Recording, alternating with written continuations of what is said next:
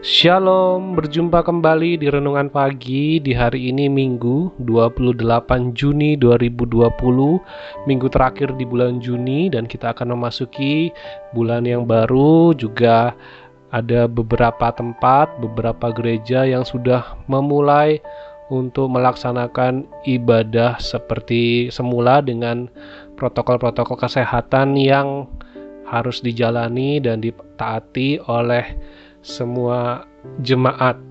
Tapi kita di sini masih belum memulai karena masih ada banyak pertimbangan.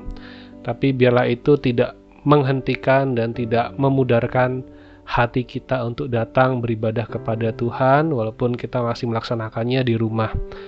Mari bersama-sama saya mengajak kita memperhatikan satu bagian firman Tuhan dari Mazmur nomor 33 ayat 1, 2, dan 3. Bersorak-sorailah hai orang-orang benar dalam Tuhan, sebab memuji-muji itu layak bagi orang-orang jujur. Bersyukurlah kepada Tuhan dengan kecapi, bermasmurlah baginya dengan gambus sepuluh tali, nyanyikanlah baginya nyanyian baru, petiklah kecapi baik-baik dengan sorak-sorai ibadah kita itu bukan ritual agama yang bisa kita hafal, bukan yang harus kita lakukan dengan hafalan. Ibadah kita itu merupakan satu hubungan antara Allah dengan umatnya, antara kita umatnya baik secara pribadi maupun juga secara komunal bersama-sama kita berhubung terhubung dengan Allah. Dalam Mazmur ini ada komponen penting yang harus kita perhatikan dalam setiap ibadah-ibadah kita. Yang pertama adalah sikap hati kita atau kehidupan kita. Jadi dikatakan bersorak-sorailah hai orang-orang benar sebab memuji-muji itu layak bagi orang-orang jujur. Tuhan mau kita datang kepadanya itu dengan kebenaran, dengan kejujuran. Jadi ibadah kita harus kita laksanakan. Yang terpenting adalah apakah kita sudah jujur datang kepada Tuhan, bukan dengan kepura-puraan atau kepalsuan, sebab Tuhan melihat hati. Dan yang bisa sungguh-sungguh memuji Tuhan hanyalah orang-orang yang jujur, hanyalah orang yang datang kepada Tuhan dengan apa adanya, karena Tuhan mengetahui kehidupan kita, Tuhan mengetahui perasaan kita, dan tidak ada sesuatu yang dapat kita tutupi di hadapan Tuhan. Sehingga hanya orang jujurlah, orang benarlah yang mendapatkan sukacita dalam ibadah. Karena dengan ibadah kita boleh dikuatkan kembali oleh firman Tuhan, dengan ibadah kita boleh mengekspresikan ucapan syukur kita, kita boleh mengekspresikan juga penyesalan kita, sehingga kita boleh mendapatkan kelegaan di dalam Tuhan, kita boleh mendapatkan kepastian di dalam Tuhan, kita dikuatkan. Dan orang-orang yang benar-benar jujurlah, yang boleh atau yang mampu dan yang bisa bersorak-sorai bagi Tuhan, yang memuji-muji Tuhan dari kejujuran. Jadi ibadah kita itu, marilah kita datang kepada Tuhan dengan kejujuran, dengan sikap hati yang benar di hadapan Tuhan dan biarlah kuasa Tuhan yang terpancar keluar dalam ibadah kita dalam pribadi kita. Komponen yang kedua adalah alat musik dikatakan bersyukurlah kepada Tuhan dengan kecapi, bermasmurlah baginya dengan gambus 10 tali. Alat musik ya di situ ada kecapi dan gambus. Kalau saat ini ada keyboard, gitar, piano, drum, saksofon, alat tiup, alat petik semuanya ya. Ada banyak sekali alat musik. Namun alat musik ini merupakan alat bantu atau alat peraga untuk menunjukkan atau mengekspresikan kejujuran hati kita. Kalau kita misalnya sedang sukacita, tentu musiknya itu akan ada beragam jenisnya, lebih ramai musiknya, temponya biasanya lebih cepat, lebih ngebit. Ku naikkan syukurku, ku tak akan berhenti memuji gitu kan. Lagunya lagu yang cepat biasanya kalau bersyukur, tapi ada juga lagu-lagu yang kita datang pada Tuhan dengan penyesalan, kita datang kepada Tuhan mengakui segala kelemahan kita. Itu biasanya diekspresikan dengan lagu-lagu atau musik yang dimainkan dengan tempo yang lambat dan alat musiknya hanya satu atau mungkin dua hanya beberapa saja tidak banyak misalnya lagu yang diiringi oleh piano saja atau gitar dengan petikan yang pelan ya untuk mengekspresikan kejujuran hati kita. Jadi yang pertama adalah hati kita yang penting, yang kedua alat musik untuk membantu mengekspresikan kejujuran hati kita.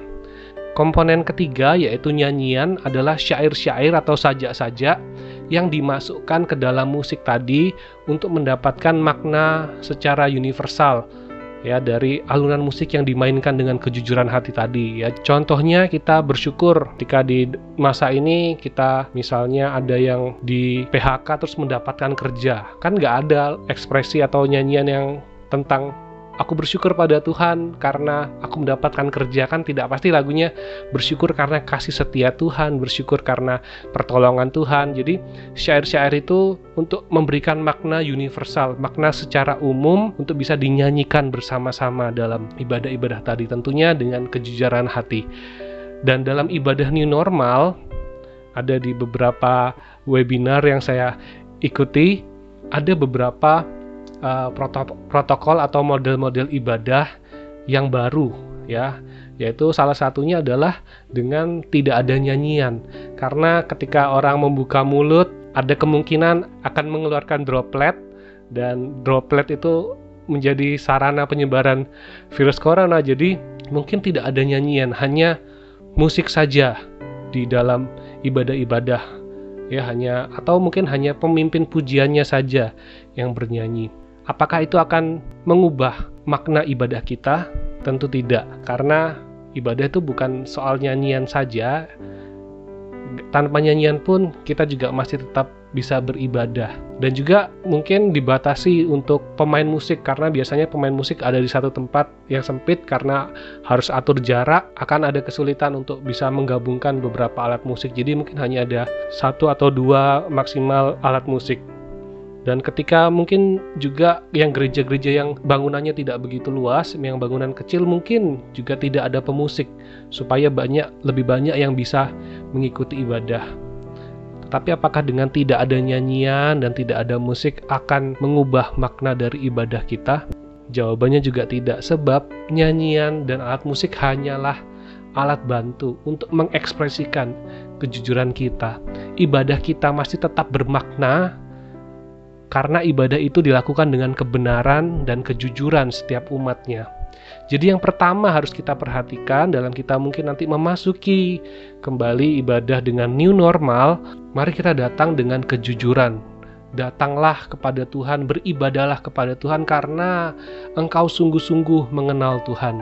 Karena engkau sungguh-sungguh ingin mengucapkan syukur pada Tuhan, karena engkau sungguh-sungguh ingin mengakui segala kelemahanmu kepada Tuhan, dan karena engkau sungguh-sungguh ingin semakin mengenal Tuhan melalui firman-Nya dan boleh dikuatkan bersama dengan pertemuan dengan saudara-saudara seiman untuk saling menguatkan dan biarlah ibadah kita itu boleh menjadi satu ibadah yang dari hati kita.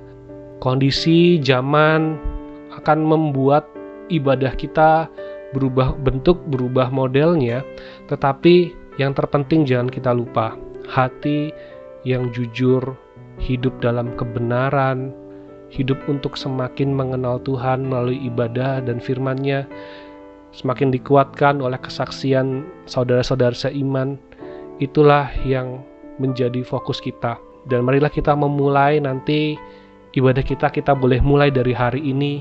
Mari kita datang dengan kejujuran, mari kita datang dengan kebenaran sehingga ibadah kita boleh terus bermakna tidak di, tidak berubah maknanya ketika tidak ada musik atau tidak ada nyanyian tapi biarlah hati kita yang sungguh-sungguh terpaut pada Tuhan dan boleh menguatkan kita untuk boleh menjalani kehidupan kita di hari-hari mendatang. Mari kita berdoa. Bapa di surga, terima kasih untuk hari ini kami boleh diingatkan kembali tentang pentingnya ibadah, bukan soal yang tampak luar tetapi diri kami, pribadi kami, hati kami, motivasi kami dalam beribadah. Tolonglah kami ya Tuhan agar kami benar-benar memperhatikan sikap kami kepadamu, pengenalan kami kepadamu. Itulah yang terutama dalam kami boleh menjalani ibadah kami. Berkatilah ya Tuhan untuk hari ini, baik di setiap gereja-gereja yang mengadakan ibadah, maupun juga setiap jemaat yang melaksanakan ibadah di rumah kiranya Tuhan boleh menolong memberkati agar setiap ibadah boleh benar-benar dimaknai dan mengubahkan kehidupan kami untuk semakin teguh, semakin kuat untuk berjalan di jalan Tuhan. Di dalam nama Tuhan Yesus kami berdoa. Amin. Selamat pagi, selamat mempersiapkan hati kita. Mari kita datang kepada Tuhan beribadah di hari ini. Tuhan Yesus memberkati.